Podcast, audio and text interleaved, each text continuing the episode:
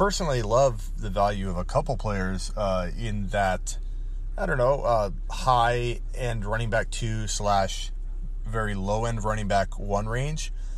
And Le'Veon Bell has to be number one on my list because, in my opinion, I rank him as the fifth best runner heading into 2019 when so many people have him like well outside the top seven or eight running backs. Um, I don't run into very many people that say, "Oh, love that Le'Veon Bell ranking you have there at number five. I see more pushback and, and negative comments to that ranking than anything else on the site right now. I would say my James Conner um, caution or potential bust predictions probably get the most pushback, but all of my Le'Veon Bell content seems to be the one thing stirring up a lot of controversy. But I will say my Dalvin Cook predictions would be a close, I don't know, top probably probably top five in terms of controversial rankings or people saying I have you know so and so too high. Typically, Dalvin Cook is a name I see a lot when people are referring to my rankings having someone too high. Dalvin Cook to me has top five running back appeal, and yet you don't have to draft him until the end of the second round.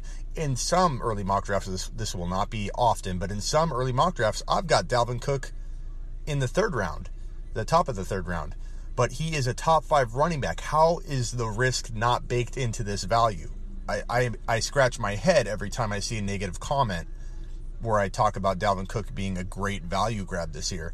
Dalvin Cook is one player that I am all in on in 2019. One of those players where you say don't put all your eggs in one basket and draft the same guy on every team. Well, Dalvin Cook's value is almost too hard to pass up in a lot of those types of situations where I've already already owned him in one league and I can acquire him in a, in a trade, in a dynasty trade, um, or I can draft him in a really early startup draft. Uh, and Dalvin Cook sitting there, I don't pass on him because I have him in too many leagues. He's one player where I feel like the value's amazing, and I'm going to capitalize on it. Another day is here, and you're ready for it. What to wear? Check. Breakfast, lunch, and dinner? Check. Planning for what's next and how to save for it? That's where Bank of America can help. For your financial to-dos, Bank of America has experts ready to help get you closer to your goals. Get started at one of our local financial centers or 24-7 in our mobile banking app. Find a location near you at bankofamerica.com slash talk to us. What would you like the power to do? Mobile banking requires downloading the app and is only available for select devices. Message and data rates may apply. Bank of America and a member FDIC.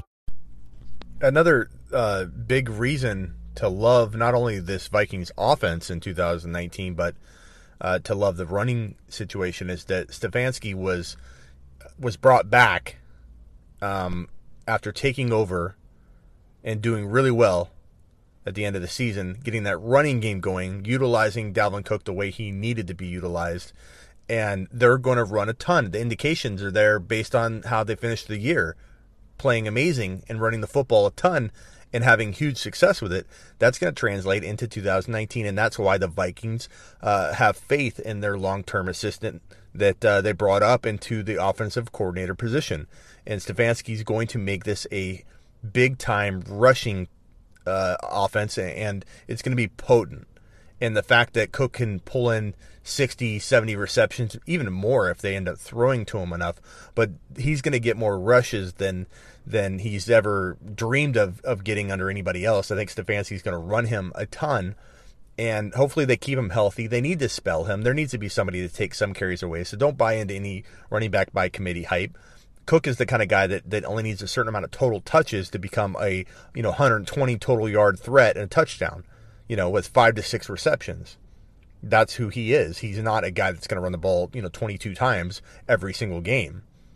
But in the right spot, and he is in the right spot now, especially, he is going to be a top five running back threat every time he's on the field.